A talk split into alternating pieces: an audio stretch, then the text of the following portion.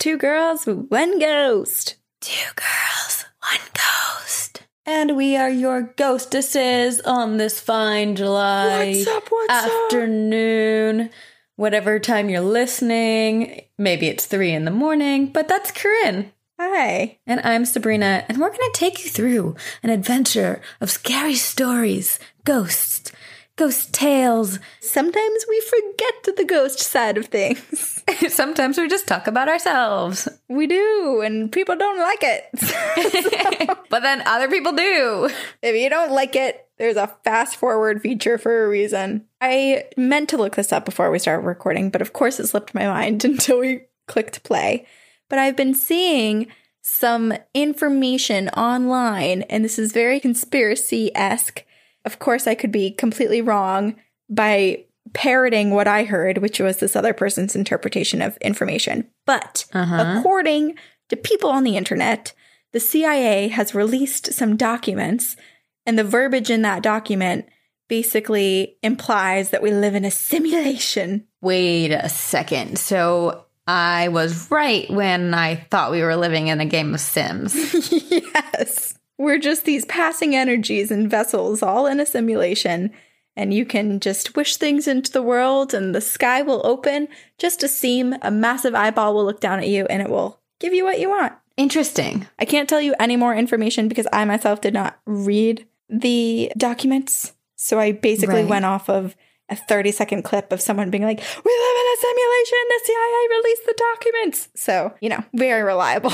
Wouldn't you rather live in a simulation than not live at all? That's such a question. I guess. Sure. yeah. I'm like okay with it being a simulation. But what is not living? Being in space? Wait a second. Wait a damn minute. What is time? Is time living? If time is just a construct and living is just something we attached to a meaning that means nothing anymore because this is a simulation, then we can do whatever the F we want. I don't understand why people don't like listening to these beginning parts. oh my gosh. So we're all just here to have a good time Yeah. and to talk ourselves in circles. Sometimes those are the most interesting conversations, but then also the most confounding. And then I leave them being like, I have a headache. But if this is all a simulation, then why do I need to sleep? Why am I always so tired? Sleep is actually, I've been thinking about it a lot over the past week. It's so weird that our bodies just shut off and are just defenseless. And we enter into this other existence within the chemicals of our brain, or so we believe, just for like 10 hours or six hours or whatever people sleep for. But like a third of our life, we're just lifeless, essentially. We're just sleeping. That's so weird. Why? Why? Why?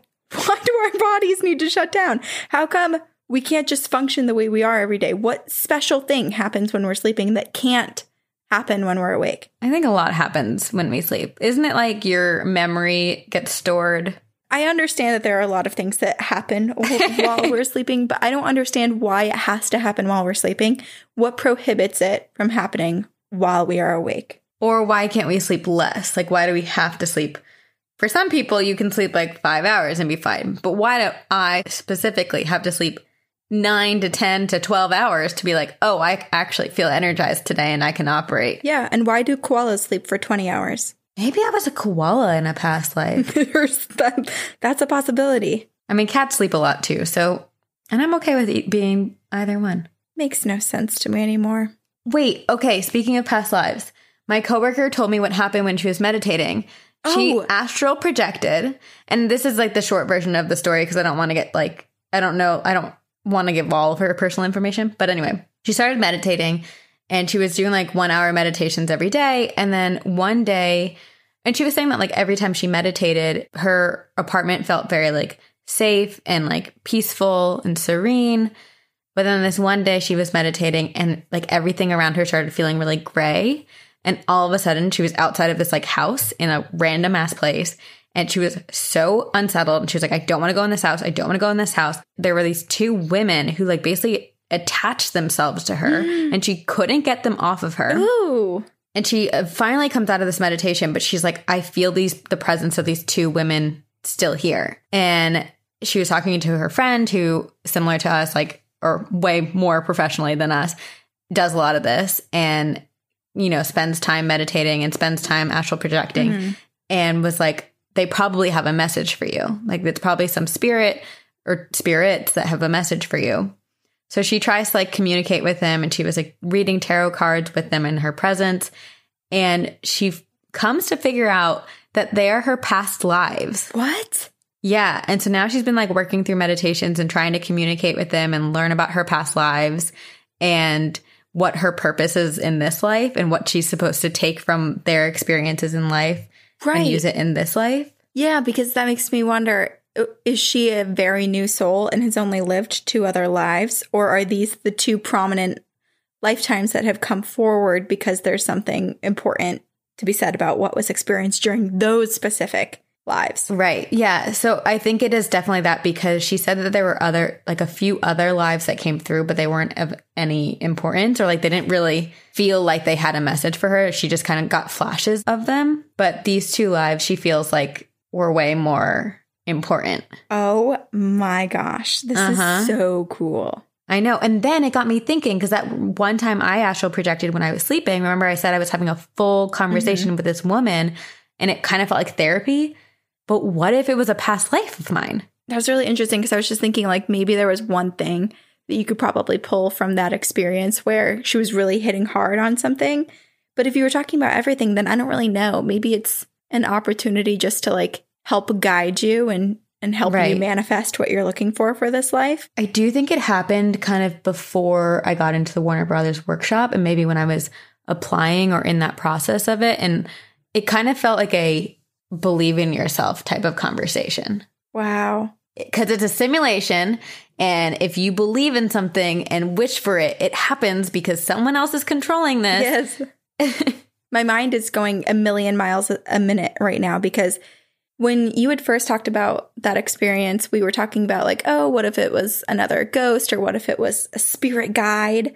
What if everybody's spirit guides are actually themselves, but just previous lives? Wait, Does that not kind of blow your mind to think about that? that actually makes a lot of sense. Right? Because each, if you believe in reincarnation, each life is really meant to progress your soul in a way that eventually becomes whole. And then, at least my understanding of it is that you'll eventually be of this higher level and your spirit will essentially graduate into this other class Right. and probably not preside on earth for any other reason than to help others along the way. But it's interesting to think that, like, your past lives now knowing what you're supposed to Mhm. accomplish, or at least having some sort of inclination of the direction you should be going, is guiding you based on their knowledge of all the previous lives and where you've already been. And who better to guide your spirit and your soul than your own spirit or soul? Yes. Oh my gosh. Okay, we did come up with something amazing from this conversation. We're done. Uh, thank you all for listening to Two Girls One Ghost. This is the final episode. We've solved all the world's questions. Everything. It's done. Every single thing. Until next week when we come up with a hundred other things that we just don't understand. Until I finally meet the people who live in the center of the moon. Not this again. No, no, no. We'll let it be. we can only do one conspiracy per episode. Okay, okay, fine. Wait, I already brought up another one, which which was the CIA simulation. Okay, fine. We could do two. Max three. We're capping it at three. We'll see what else Okay. comes up this episode. Yeah, we never know. We can't limit ourselves. As I tried to limit ourselves, we can't. I take it back. I take it all back. We can't limit ourselves, but the limit is three. Okie dokie. I'm excited about this because a few weeks ago, I can't remember because time doesn't exist. It's a construct we've come up with. But a few weeks ago, you mentioned on TikTok there's a thing called cottage core. Yes. And for a very long time, we had talked about doing an episode about fairies. Mhm. And we're going to go so cottage core, it's not even funny today. It's all about the Fae, baby. Oh, I like that. If you don't know, I know I've mentioned it probably back in 2017, maybe in our early, early podcasting days. I actually have a fairy collection. It was the one thing that I've collected. Some would say hoarded, but I say love and cherish. And it's a fairy collection. It's by, it's like collection by design, and design is spelled D E Z I N E. And they are so cute, and I need to find them. They're in my house somewhere. My dad said that he moved them to the basement, and then I told him that he must move them back up to my room so that when I'm home, I can visit them. Sabrina, I will, when I'm home in Vermont, I'll take a picture of them and send it to you. Okay, yes, please do. In childhood, I was never very largely into fae and fairies. Uh, I mean, aside from, you know, Peter Pan and Tinkle, Tink, Tinkle Bell. Tink. Whoa. Oh, God. Why did the simulation make me say that? it's like an E Bombs World version of Tinkerbell. Tinklebell. Gross. Tinkerbell, our good friend. Aside from those, I don't think it was. I don't know whether it was from my parents or ch- for like in childhood. It wasn't present in my life. But then when I was in high school, I was a camp counselor at my high school's like summer camps, mm-hmm. And I was the camp counselor of fairy camp. ah, So I helped instill love of fairies into a bunch of children that summer. that's amazing. hmm We went out into the woods. I have not read that on your LinkedIn, so I think it's incomplete. You want to update it for me? Yes. I'll endorse you. I'll write a review. I feel like I made up for it in adulthood. Absolutely. Do you think that you're going to, when you eventually have children, introduce them into like this side of the world with fairies and fae and all the mystical beings? Yeah. Yeah. Oh my god, everything. It's funny because you know how I, I was telling you that whenever I go do things with friends, whenever that ever happens again, I'll like read ghost stories to them. Yes. So now the joke is, and these are like Nick's friends, more of Nick's friends, but they're our friends. But they, the joke with them now is that I'm going to read instead of bedtime stories to my kids. I'm going to read our listener stories to our kids. and they're just going to be like the creepiest, best children in the world. And also, just calling it listener stories, if you're thinking about a child who has no idea what the podcast is, that sounds so creepy. Instead of fearing ghosts, they're going to grow up fearing something that they know as the listeners. That's so creepy. Or they're going to be like, Mom, can you tell me another listener story? Listener story. Ugh, I love it. Are you up first? I am. I am. Yes, I love when I get story time. Good thing because uh, I pulled the definition of a fairy from Wikipedia to start us out. Thank you so much. This is like what I would do with my high school speeches or like papers. Yeah, you always start with the word, now the definition, and now what it means to me, and the three paragraphs I'll be discussing, followed by a conclusion and a hook. Are you ready, folks? Here we go. Here's my paper. I'm so in. You sold me. Okay, well, according to Wikipedia, a fairy, also known as fae and fair folk and fairy folk, is a type of mythical being or legendary creature in European folklore, and particularly in Celtic, Slavic, German, English, and French folklore. It's a form of spirit, often described as metaphysical, supernatural, or preternatural. The label of fairy has at times applied only to specific magical creatures with human appearance, small stature, magical powers, and a penchant for trickery. At other hmm. times, it's been used to describe any magical creature, such as goblins and gnomes. Fairy has at times been used as an adjective with a meaning equivalent to enchanted or magical. Wow. There is so much to be said. We could literally just do an episode specifically on like what fairies are and the folklore, the history. There's a bunch of different forms of fairy like creatures. Like if you go over to Indonesia, there's like six different names for them. They're all over the place and they're all known as something a little bit different and have different types of reputations. So there's so, so much. And if anyone already hasn't listened to the podcast Ghosts in the Burbs, Liz Sauer does a wonderful job of incorporating fairies into a lot of her stories. So if you like fairies and fae, you should head over there as well, just for some fun, entertaining stories. So good. So good. Okay, but during my research, I found something very cool that is called the fairy census. What is that? Counting how many fairies there are? Basically. So the fairy census was, was published back in 2014 as an attempt to gather scientifically the details of many fairy sightings from the last century, as many as possible, so that they could measure in an associated survey attitudes towards fairies, if there's any similarities, just like trying to gather all information so that they can figure out what the hell's going on and if like regionally there are any differences and how might different folklore influence them and, and whatnot. Whoa, that's so cool. So cool. So essentially, people who I'm assuming find the census when they're searching to try to make sense of what happened to them, what they just saw. Mhm. Hopefully, they find the fairy census and they enter their encounter into the database. And a lot of this database is public. They've published like a whole manuscript of what they have so far. And you can go, you can read through the encounters. It gives basically like a rough age of the person, like it'll be like age 4 to 48 or whatever.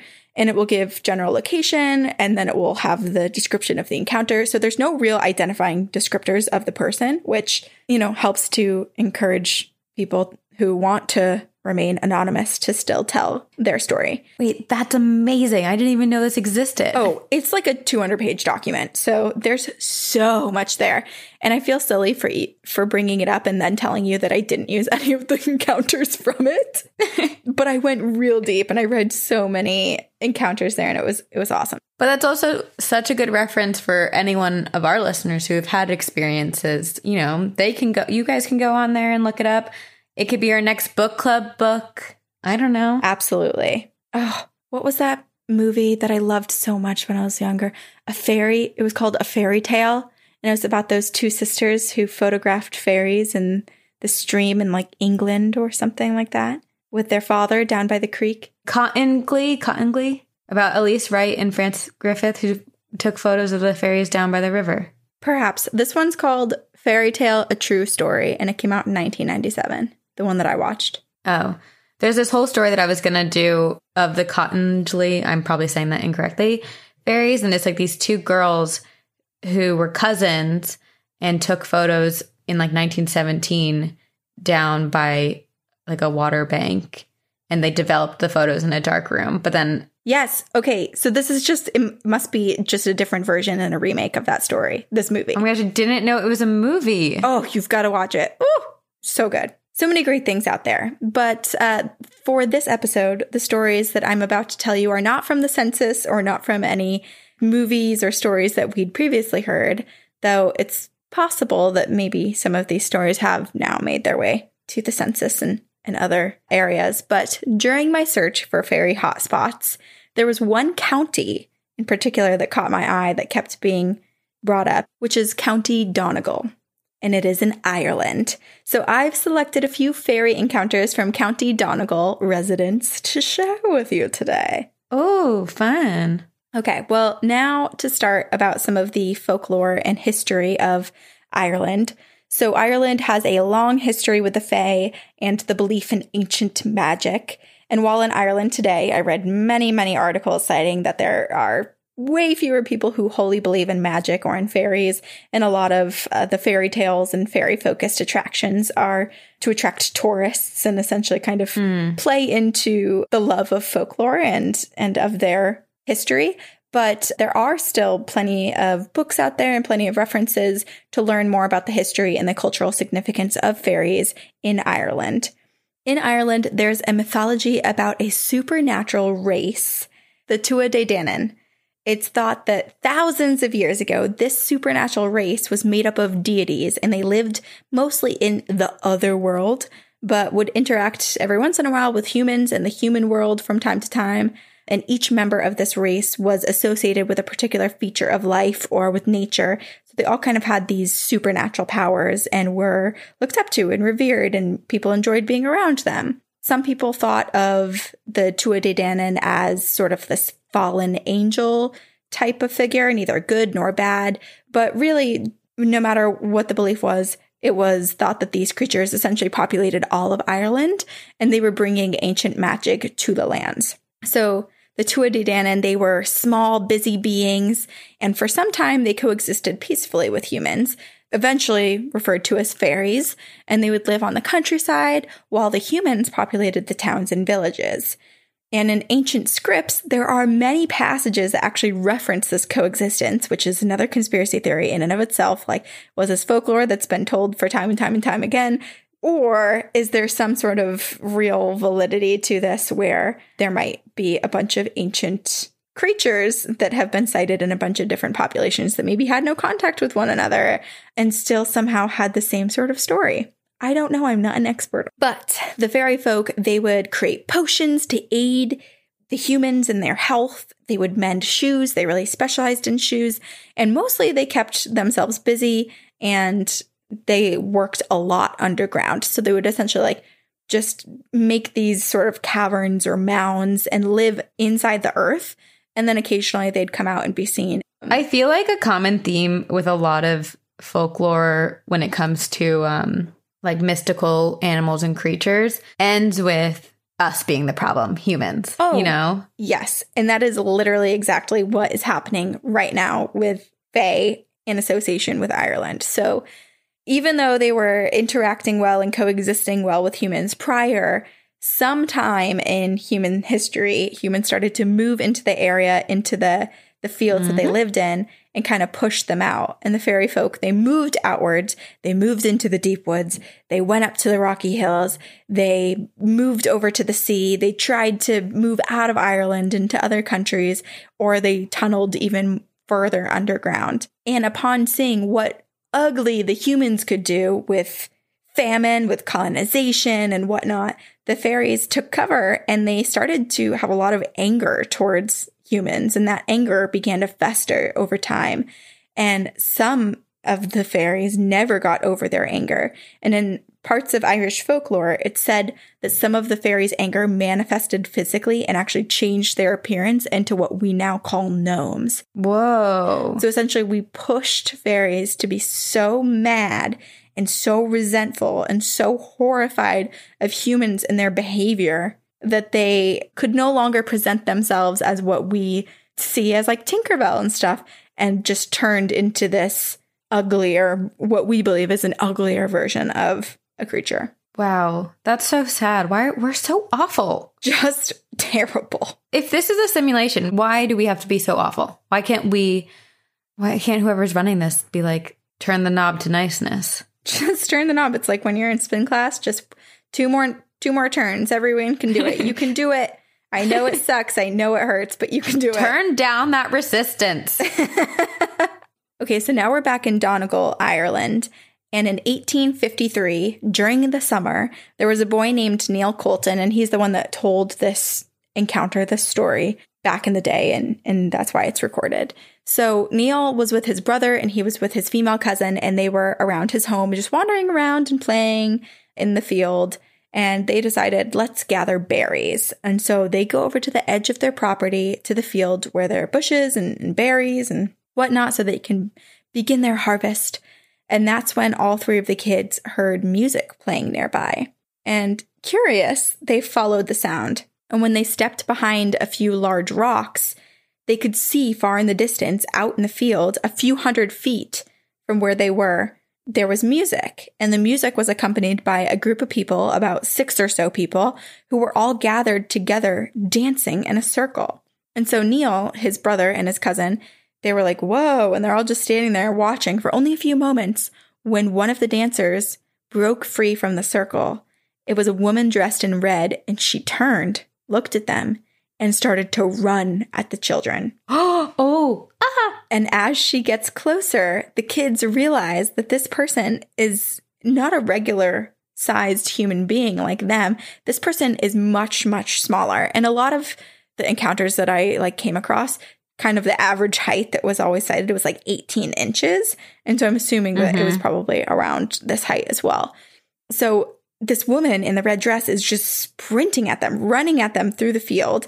And now the kids are realizing that she's super small, but they're all kind of just stunned and curious and standing there watching this happen. And when this woman gets right up to the kids, she leaps at Neil's cousin and she smacks her in the face.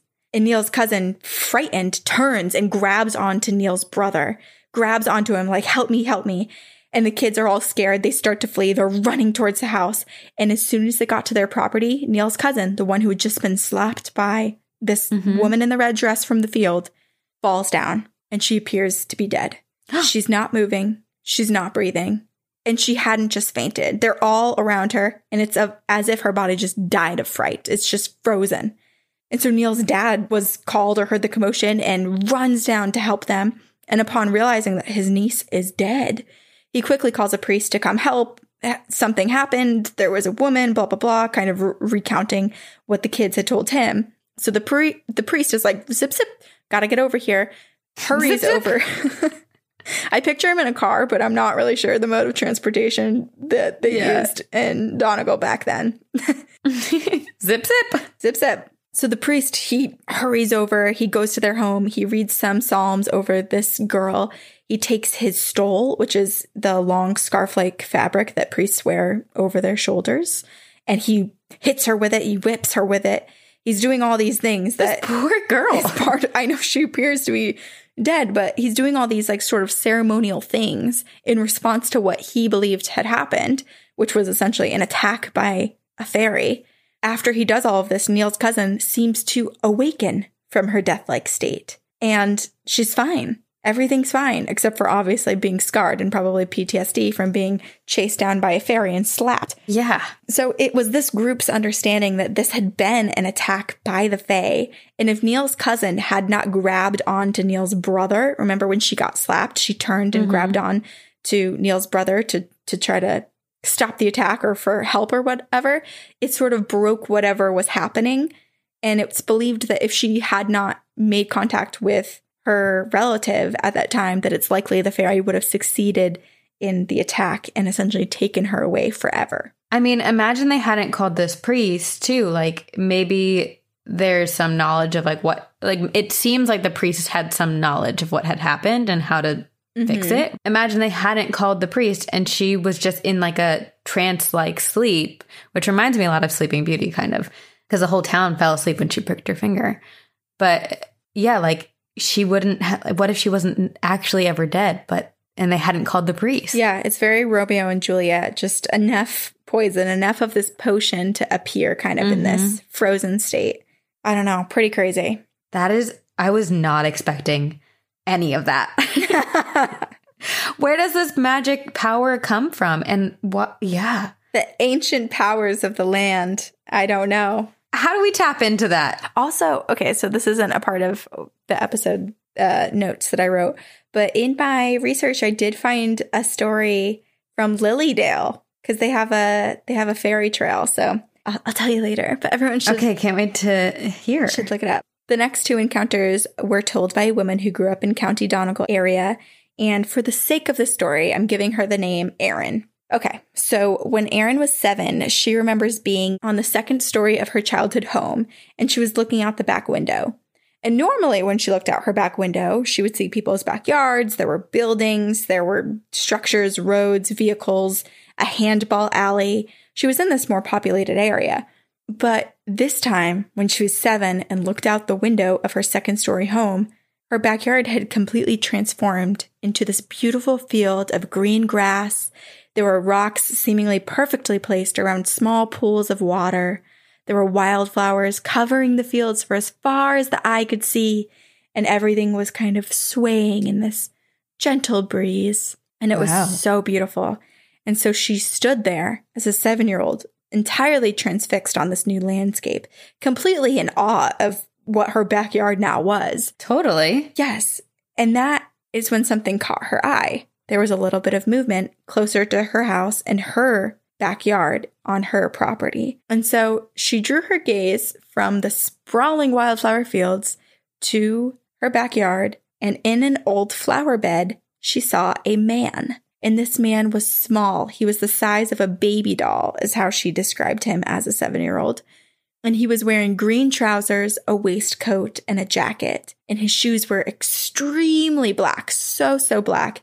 And they were contrasted with two large, extremely shiny gold buckles.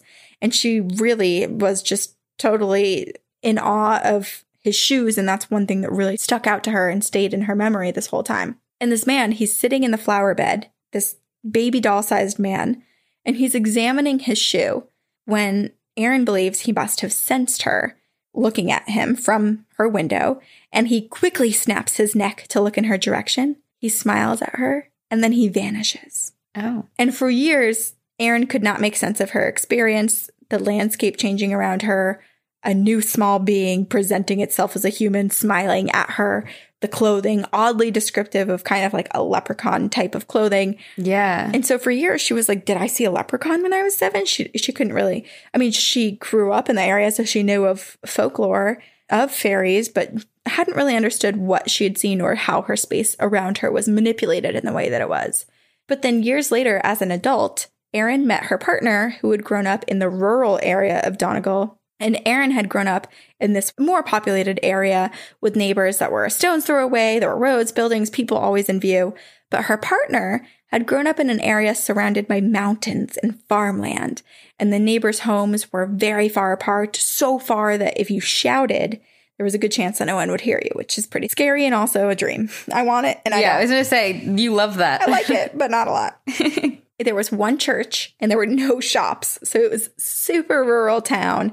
It was mostly farm fields and really her partner's uh, we'll call him James.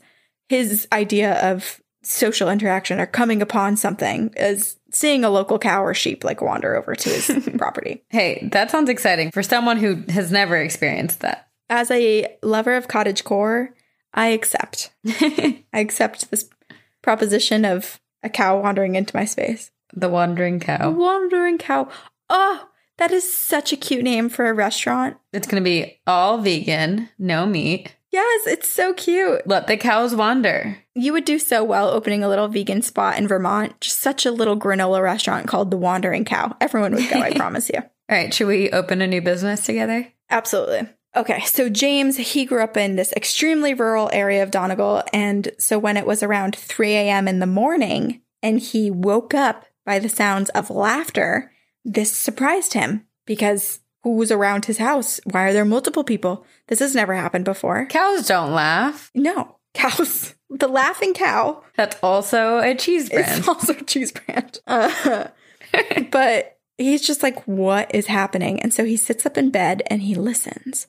And his parents, they're both asleep in their room, but he's hearing the sounds of laughter and giggling as if there's a larger group. There's a get together somewhere in the vicinity of his house. And so he strains his ears to listen. And that's when he identifies the soft sound of musical instruments. And it appears that there's Irish music being played somewhere. He heard drumming, he heard a bit of fiddling, seemed like there were some bagpipes in the mix, and the music is accompanied by laughter. So presumably it's a party. So James, he gets up and he starts to follow the sound. And he needed to figure out where this was coming from. He'd never seen or heard anyone party this close to his house. So he's like, I'm going to be brave. I'm going to go outside. I'm going to open my front door. I'm going to see what's up. And so he gets out of his bed. He walks to the front door. He opens his front door. He steps out and nothing. He couldn't hear a lick of music or laughter, just the sounds of nightfall, nothing out of the ordinary. Weird. So he closes his front door and he steps back into his home. And then again, he hears the party. He hears the music. He hears the laughter. And so he's like, mm, let me listen more carefully. And he ends up following the sound to the back of his house. And he opens the back door and he can hear it. It's a bit louder now. And so he follows the sound out of his home into his backyard and to the edge of his family's garden that backs onto a field. And in the field is a mound. And this appears to be where the sound is coming from. So he moves over in the direction of this mound that's set out in the field and he shines his light on it.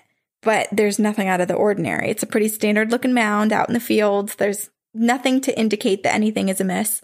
But James is still hearing the music and the banter and the laughter, and it's kind of sounding like it's coming from that direction. It's coming from the mound. So finally, he's like, let me put my ear closer to the ground. And he moves his ear closer and closer and closer to the ground until finally his head is just against the grass. And he can hear the vibrations of the music. He can hear the laughter.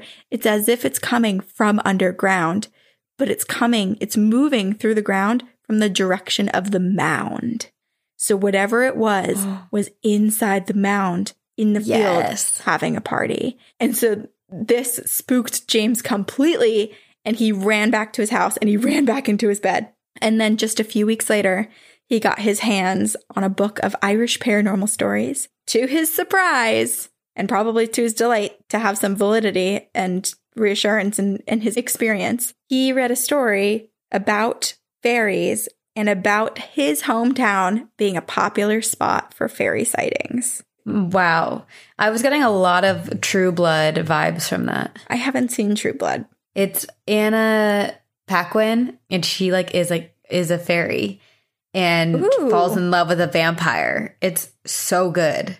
Okay. This sounds up my alley. I think it ended when we were in college, and I remember doing big True Blood nights together. That sounds really messed up if you don't know that it's a television show. True Blood night. Um, we have a True Blood night ahead of us. Maybe the Fae know the vampires. Very possible. I think there was like something with her blood too, and if they drank it, it was like m- some magical thing. I don't know. Or no, maybe it was her blood was like poison to vampires. I can't remember. It, it's been so many years, but it was really good. It's a great show. All right, I need to watch that show. Add it to my list. A lot of hot men. It's HBO. Of course, it's hot men. But yeah, it's just crazy because in, in all of the stories that I read, and I, I picked up on, on Donegal because there were just enough encounters there that I was like, ooh, I want to write about this specific area. I'm sure there are many, many more. But so many of them that I read involved kind of a similar situation where it was either you come upon a fairy that's about like 18 inches tall and they run or they disappear and you can no longer see them again, or you're hearing them. You're hearing some sort of music and dancing, and there's like some sort of celebration.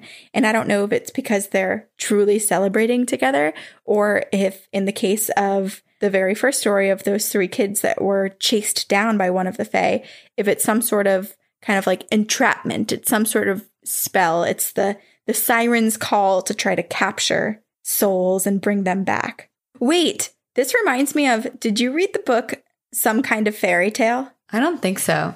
Why did I read it? I really liked it. It was about this girl who went out into a field and was I'm going to butcher the story, but it's and I read it recently, so this is semi embarrassing. It was really good. It was by like James. I'm going to find it on my Goodreads. Graham Joyce. Yes. Yeah, but it's it's a book about this girl who essentially like wanders into this field and meets this beautiful man on horseback who takes her with him through the land and the landscape's changing around them and then she ends up in essentially this fairy like commune. And she's there for what feels like I I don't remember in the book if it's like a month or whatever, but eventually she like I don't want to ruin the book, but eventually she tries to make her way back home and there's a lot of things getting in the way. Uh, but she she does and the timelines between her world and the world that she has now entered. Ooh, that was super freaky. What? On my Google Doc that I'm reading off of, Uh-huh. I, a cursor just came, like a collaborator just entered my Google Doc and it's me. I just entered my own Google Doc. I'm working with myself. Hello, other self. Glitch in the matrix. Anyway, but like what if we're recording in another timeline? we might be. That'd be funny. I wonder if it's better. I wonder if people listen to those intros. How are those girls and the ghosts doing? But anyway, yeah, so the book is really good. I I recommend it. It's I really liked it, but it's very like mythical fairy tale and it doesn't paint they as all good. It's definitely more of like a mischievous, malevolent type of creature. That's what's so interesting about fairies is that like there are so many versions of them. But I guess that's with people too. You know, there's good people there and there's bad people. There's mischievous people. There are hilarious people. So why can't it be the same for fairies? I wish that I had done more research on it, and maybe we'll have to do another episode. But I'm curious about cases where, similar to alien abductions, where possibly kidnappings or missing people are associated with fairy encounters and essentially being taken by, Oh. abducted by fairies. Do you think that happens? Probably. But I'd be down because I want to see what their homes are like. Would you be upset if fairies abducted you before aliens did? Or are you happy to take one or the other? I would prefer aliens personally. Okay. Okay, time for me to get cottage core. Ooh. ooh. I chose to talk about the Derry Fairy. Oh. You might be familiar with it because the Derry Fairy is from Derry, New Hampshire. Oh. I was thinking like Derry Girls. Oh, oh, that's funny. Well, it was is Derry in Ireland? Is that Yeah, it's in Northern Ireland. yeah? So Derry, New Hampshire, is actually named after Derry, Ireland. Okay. So I'm also thinking Derry Girls because I gave the names James and Erin to two of my characters and or two of the people in my story, which are Erin is like the main girl in Derry Girls, and James is the cousin. you use those names. That's amazing. Great show if you haven't watched it. So good. Okay, so my story begins on December 15th of 1956. A winter chill was washing through the town of Derry, New Hampshire, and the townspeople bundled up in their homes by the fireplaces with warm mugs of hot cocoa. Christmas carols were playing over the radio. Everyone was in the Christmas spirit. And then there was a man named Alfred Horn. He too was feeling very spirited. And he was like, I don't have a Christmas tree. And I'm sure a lot of other people in town also want Christmas trees. So he decided to venture out into the forest at the edge of town and cut down an array of Christmas trees for the impending Yuletide holiday. That's illegal. Well, this is 1956. They don't know what the rules were. Maybe it was his farm. Maybe it was his forest land. I don't know. Anyway, he does this. He goes out into the woods. And as we all know, the days are very, very short in the winter and darkness falls very early. Mm-hmm. So it's early evening, and Alfred Horn already decides to go out into the woods. Very soon thereafter, he becomes shrouded in darkness. He was probably in the woods for an hour cutting down trees when all of a sudden he found himself in the moonlight. The sun had gone down, and the familiar forest was now making him feel a little weary. So he'd made the decision to gather his things, put all the trees in his wheelbarrow, which I imagine he had. I don't know if he had one, but he he was like, I'm ready to go. I'm going to gather all my things and bring these trees to town and call it evening. But as he starts to do this, he has this really unsettling feeling and he feels like he's being watched. So he pauses and he looks around and he could hardly see a few feet in front of him because of that's how dark it was. But he did see the shadows of the trees and the wind was blowing through the trees and the branches were moving and swaying in the wind. And it was playing tricks on his mind. He felt like maybe there was someone watching him, walking through the trees. Because a swinging branch in the wind may very much look like a shadowy being creeping closer and closer. but it was just a tree, and Horn shook it off. He had to get out of there. It was all in his head, so he steadies himself and he continues to exit the woods. But as he's leaving, crunch, a twig snaps behind him. I'm just really enjoying the storytelling. I think this is the first episode where I fully watched your face tell the story the entire time. So he hears this crunch behind him and he quickly spins around and he was like, There is something here. I cannot ignore this feeling anymore. I know that something's in the woods with me. And he's looking for something directly in his eye line. So he's, you know, five feet 10, making that height up, but I'm imagining around that height. And he doesn't see anything. But then he starts looking lower and lower. And there, on the forest floor, he sees something. He called it an it because he didn't know what it was. Was it an entity? A thing? I don't know. He didn't know. He didn't know. I don't know. We don't know. what he did know was that this thing was two feet high with a large head and big floppy ears. What the heck was he looking at? A goblin. Maybe. Horn blinked, thinking that this thing would just disappear. Maybe it was in his head. But he opened his eyes again, and the figure was still standing in that same spot. So there they stood, Horn and this thing, for minutes. Could have been seconds, could have been hours. Horn does not know because time is a construct. He and this thing stood there staring at each other, and Horn, in this time, however much time is passing, is like, I need to commit the details of this thing to memory because no one is going to believe me if I can't accurately describe it. Even if I can, no one is going to believe me because this thing is so strange.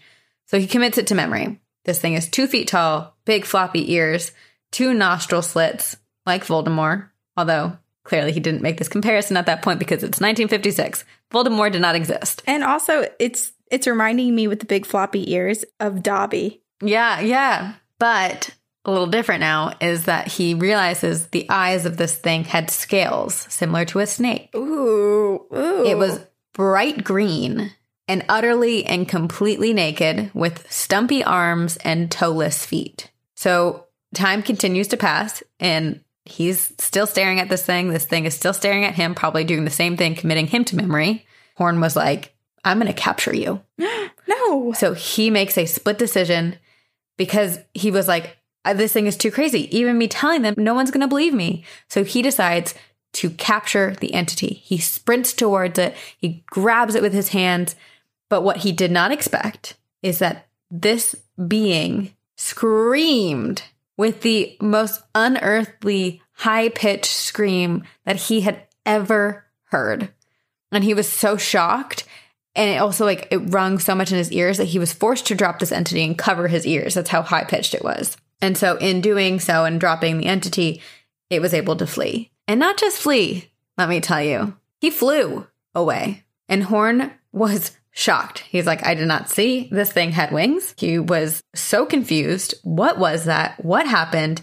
Now this thing is gone and I don't know what to do. So all he could do was return home. So he did. I'm not sure if he brought his trees with him or if he left them behind. Not sure. The story didn't, my research didn't tell me the answer to that. But he gets home. He has these two roommates that he tells his experience to, and he knew it sounded wild and they agreed and they were like i don't know man it was dark. It's late at night.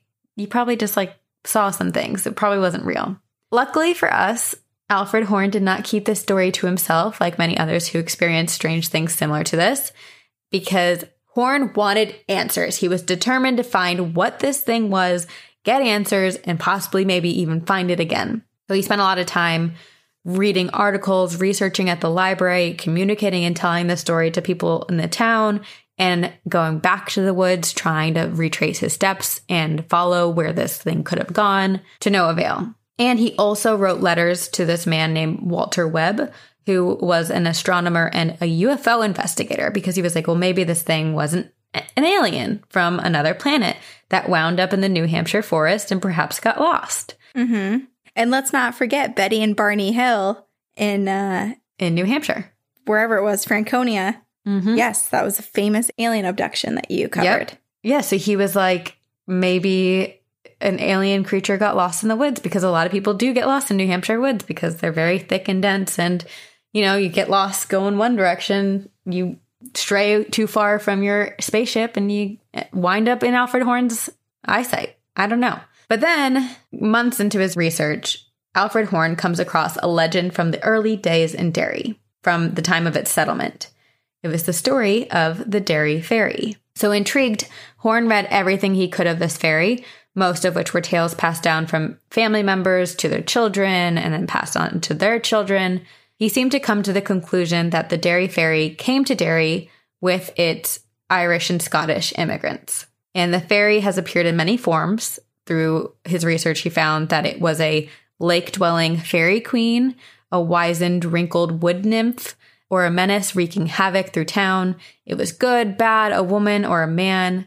So basically, what it sounds like to me is that it's not one fairy, it's multiple. Mm-hmm. And they've appeared in many, many times over the years in Derry. So there's one story of the fairy queen who's named Sinetto, or Netto for short, and she often did good deeds for people in distress. And there's like one story of this woman, Hannah Dustin of Haverhill. She was captured by a tribe of Native Americans, and as the story goes, she was like knocked unconscious, bound, and then all of a sudden she awoke to Netto, the fairy, untying her and she looked up and all every native american was in some trance. So she was able to get away and escape to freedom. So alfred horn was like maybe i saw one of these fairies the day in december in the woods. And he's never been able to find a definitive answer but the Derry fairy or fairies i guess have been revered and their stories are still told throughout the town of derry new hampshire and for some history like i said derry was named after Derry, Ireland. Derry, New Hampshire was incorporated in 1827 by the Scots and Irish families. The first potato of the United States was planted in Derry fields. And Derry is also the home of the famous poet Robert Frost. Wow. hmm The Road Not Taken is like one of the most famous poems, which we all studied in school.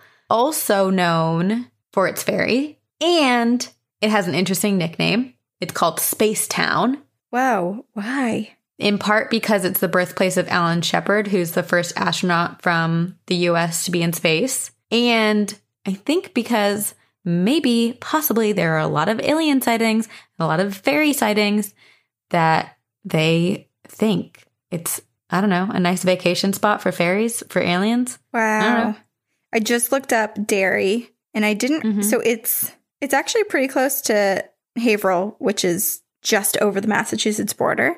So Derry is probably only about like an hour 15 minute drive or hour and a half no traffic from Boston. You should go. I might be making a trip A little road trip. to the Dairyland. Mm-hmm. Yeah. It seems like a very peaceful, nice place. And there are other people who have seen fairies in Derry. But what I love so much is that New Hampshire or the town of Derry fully believes in the Derry Fairy, that like the public library has events every year focused around the fairy. When it was open before COVID and all of this, they had an escape room called the Derry Fairy Returns at the library. And they also hosted a fairy and elf festival. No way. Yeah. And during COVID, they put like on their website, there's this like how to make fairy homes in your backyard. Oh, oh my gosh. Oh, that reminds me. Some of my neighbors in Vermont, I saw when I was there quarantining with my parents and we would take walks through our neighborhood. One of my neighbors has two fairy houses in their front yard. So I'll, I'll have my parents take a picture and send it to me. Please. We'll post it on our Instagram. Yes. That's so fun. Yeah, but that's the story of the Derry Fairy. I'm in my phone right now typing in Derry, New Hampshire fairy events just so that the next time I go in to search something on my phone, I remember that I need to look that up. Oh, that's so cool. It's even cooler because it's like close by, you know? To me, I feel like To you. fairies yeah. are close, and I, even if they're angry or it doesn't matter what version of a fairy I encounter, I'm, I know a lot of people will probably scream at me and say, like, don't will it into the world. Don't tell them it's okay to enter. But I don't know. I'm trying to say fairy. I feel like you're the way that I am with aliens with fairies Yeah. and Bigfoot. It's that song that, like, you are the only exception. Just sing that all day and be like, fairies come. Fairies come to me. Put it in the universe. The simulation may grant you what you wish. Wow, that's so wild. It kind of reminds me a little bit of the description reminds me slightly I mean it's it's definitely different enough, but it reminds me slightly of the Bridgewater Triangle, Hockomock Swamp area Mhm. alien sighting where that little being came in contact with that man walking his dog and it was saying like "E want you, kia, kia."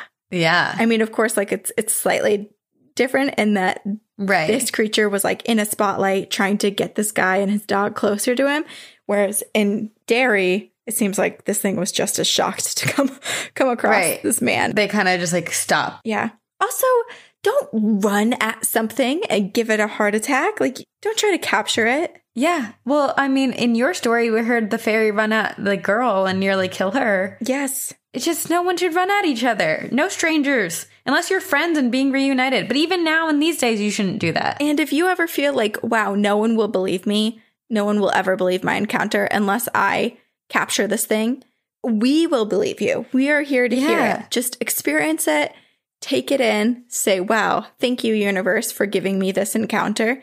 I never would have thought I would have come in contact with a fairy in the woods. And then go back home and pull up your email and type in two girls, one ghost podcast at gmail.com. Tell us. Yeah. We are here. We want to know. We do. No fairies were harmed in the making of this episode. Never. We would never harm them. No. Listener stories. I'm excited. I love when our. This is like what I'm going to tell my children. So this is my favorite part. Okay, I'm cheating because I have two.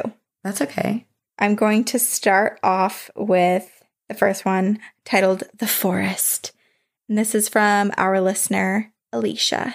Hey guys, I hope you're having an awesome October. Well, it's not October, but we are still celebrating spooky season year round over here. I feel like it's October. It's always October in our hearts. Mm hmm.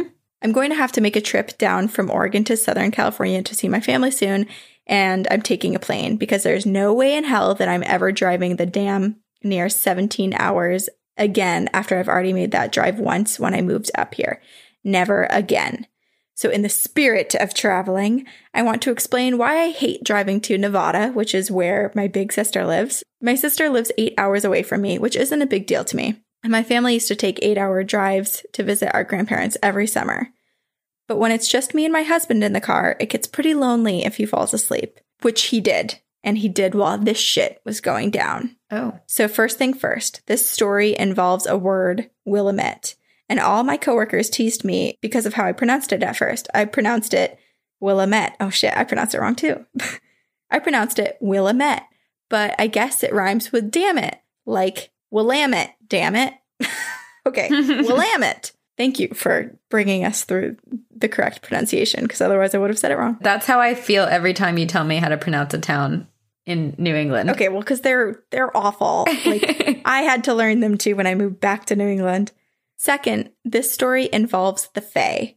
I'm not going to give a whole lesson on them because we'd be here forever, but let's leave it at Fae are strange creatures, some good, some bad, and to be honest, I don't fully understand them, but I've had too many run ins for me not to believe in them. So let's begin.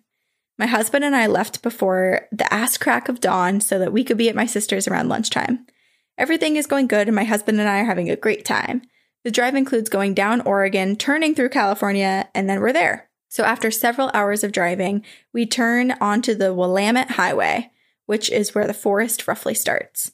I'm pretty sure we went through two or three forests, but I'm going to call it the forest because it really just seems like one big forest.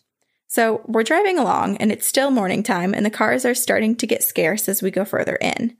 And then Pandora cut out and then my husband fell asleep and then it's just me in the forest. And I don't mind since I knew he had less sleep than I did. The road only had one lane going one way and the one lane going the other way. It was like this the entire time that we drove through the forest, minus maybe three or four times where it widened to allow passing. We were passing some camping grounds to our left, and there were some thin pine trees to the right where a lot of sunlight shone through.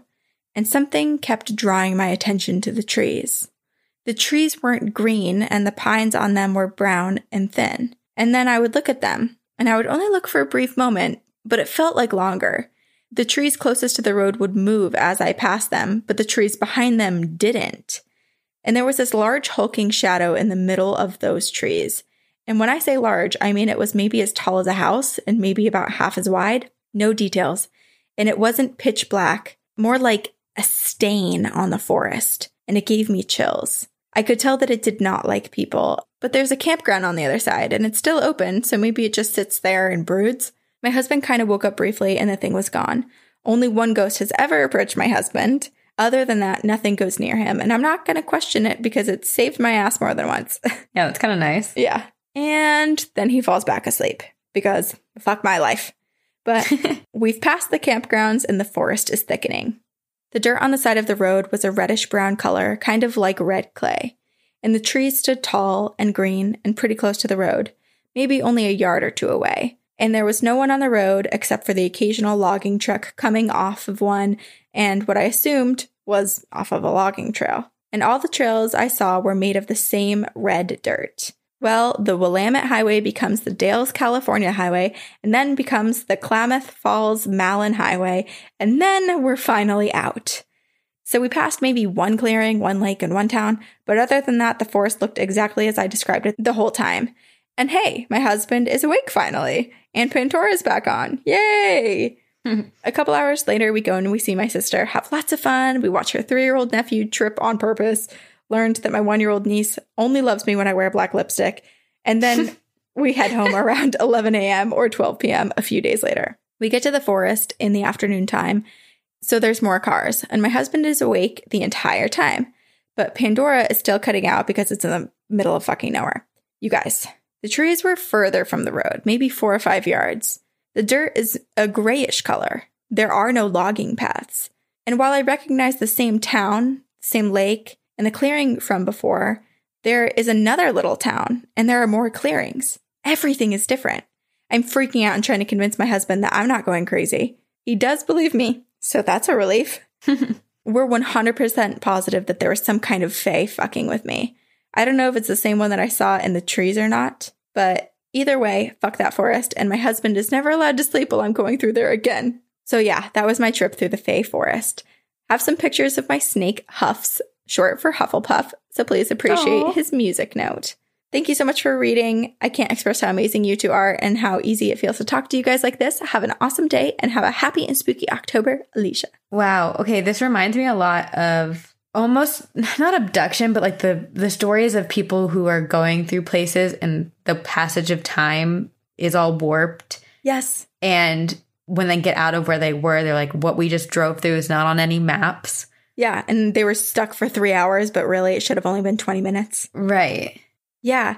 It's so weird. And it kind of reminds me too of in the story that I read about how that girl who looked out of her window had seen the landscape of her backyard entirely changed. It reminded me a bit of this, like some sort of whether we call it a glitch in the matrix or whether it be a manipulation of time and space and surroundings put on by a paranormal force. Mm-hmm. Whatever it is, it's different. And how do you explain it? And why? Right. I'm glad that her husband believed her, but like, how hard is that to describe or explain to someone when no one else experienced it with you? I know. Yeah. And I'm so curious too because there were all those logging trails and she would see logging trucks drive by her. So Yeah, there were other people there. were they people though? Or was it a different timeline? Could have been a different timeline. It could have just been what the Fae believed might be something to put someone at ease when they're experiencing this manipulation. And so they just mimicked what a logging truck would normally do. But maybe there was no one behind that wheel. Weird. Very creepy. Also, her snake, when I first saw the photo, when I scrolled down, I was like, oh my gosh, did a fairy put a snake under your computer? But it's her pet snake. That's funny. Okay, wait, what's your second story? Okay, so this is less of a story and more of just something we need to hopefully post on our Instagram.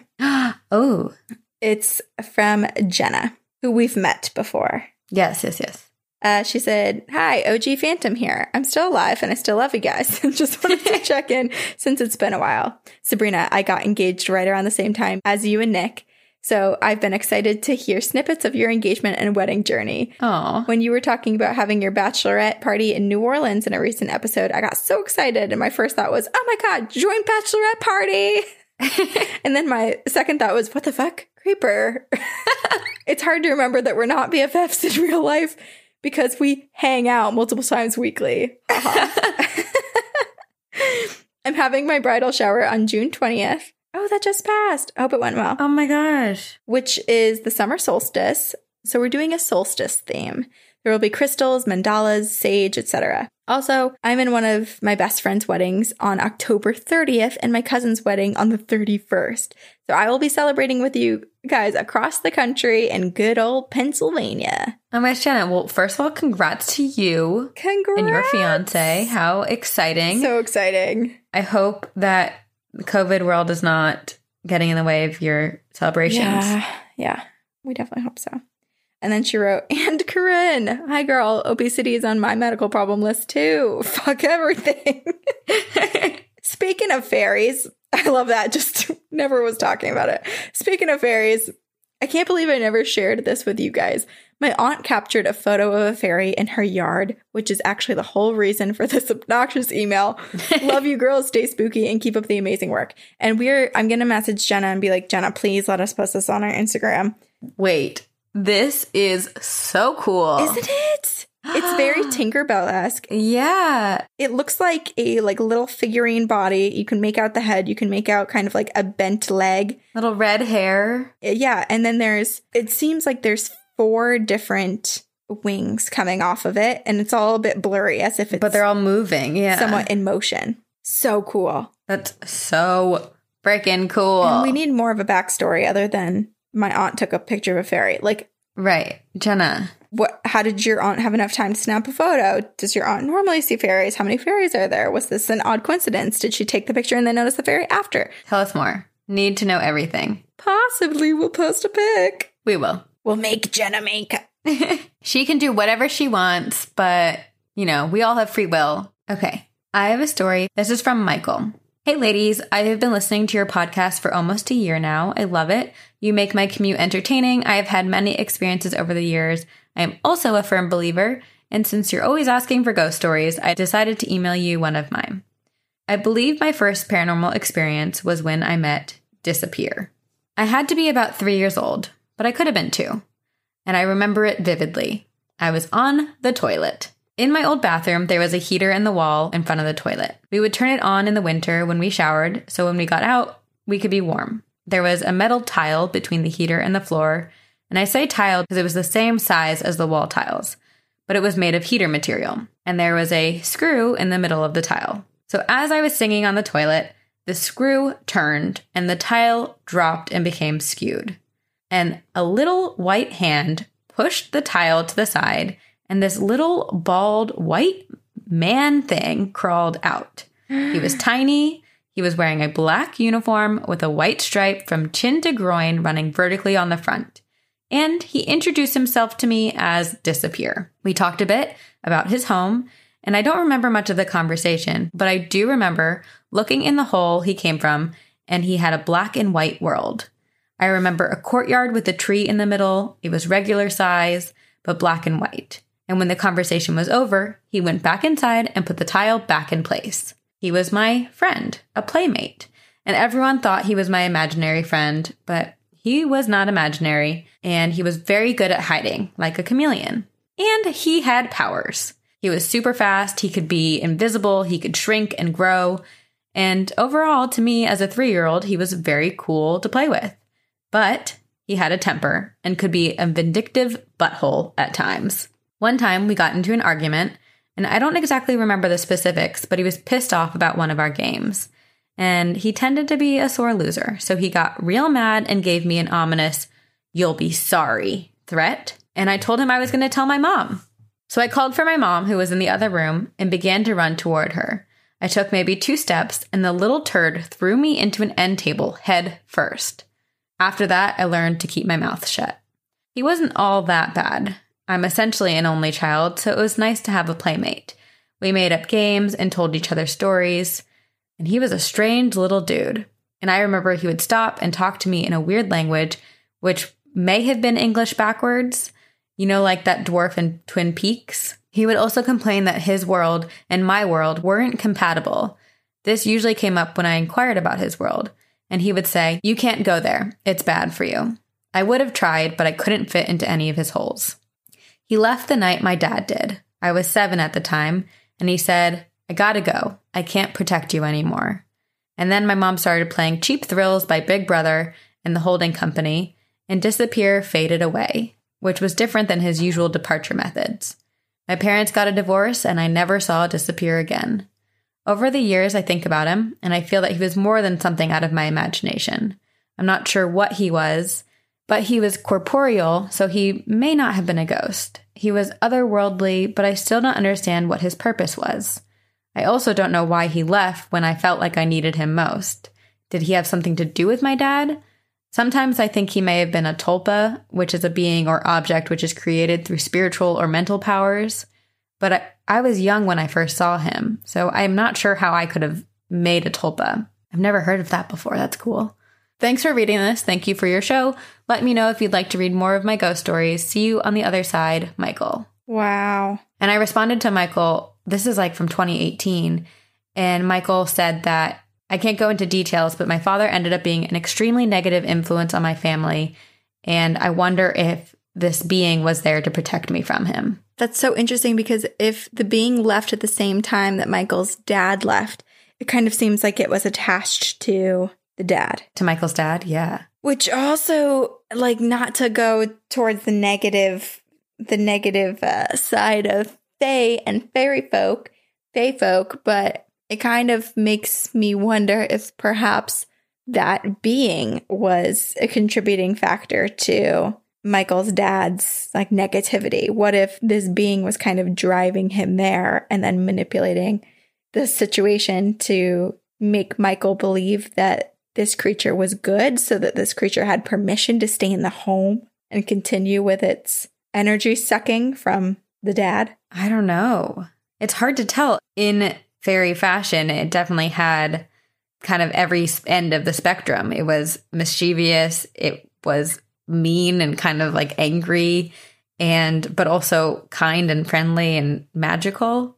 So I don't know. I, I, I and I've never heard of a fairy attaching itself to someone or being connected to someone. Yeah, and to kind of have all of that interaction And I don't know, it's just, it's interesting because so many of the, it- seems like it would be kind of like saying, hey, I had an entire conversation with the Mothman. The majority of encounters with Fae that I've seen are oftentimes like quick blip, like a, a small insight. One time thing. Yeah, or like an for an hour or for a day, but for this continual relationship to build, that's so unique. And the way that it appeared to Michael, like lifting the bathroom tile, sliding itself out, and being like, hello, my name is Disappear. Yes, and also if that ever happened with a regular human-sized person, you would have a heart attack. I'd be like, "How long have you been living in my walls? yeah. This mustn't continue." Please leave. Please. Wow. Oh, I love fairies. Me too. Speaking of, if you have experienced a fae or fairy or any magical creature, please email your experience to us at two girls one ghost podcast at gmail.com. Please. We believe you, we accept you, we want to hear your stories and share them with the world so no one else feels alone. Just let us know. We also have a variety of ways to support the podcast. You can rate and review on iTunes. You can tell other people about it. You can purchase merchandise and rock the merch. You can join our Patreon, follow us on social media, etc. We cannot end an episode without saying a huge thank you to everyone who's supported us through Patreon. You guys rock and we love interacting with you on Patreon and we're just so so grateful. And So, we just love you. we love you. guys are the best. just the ultimate. And we will. See you on the other side. Very spooky.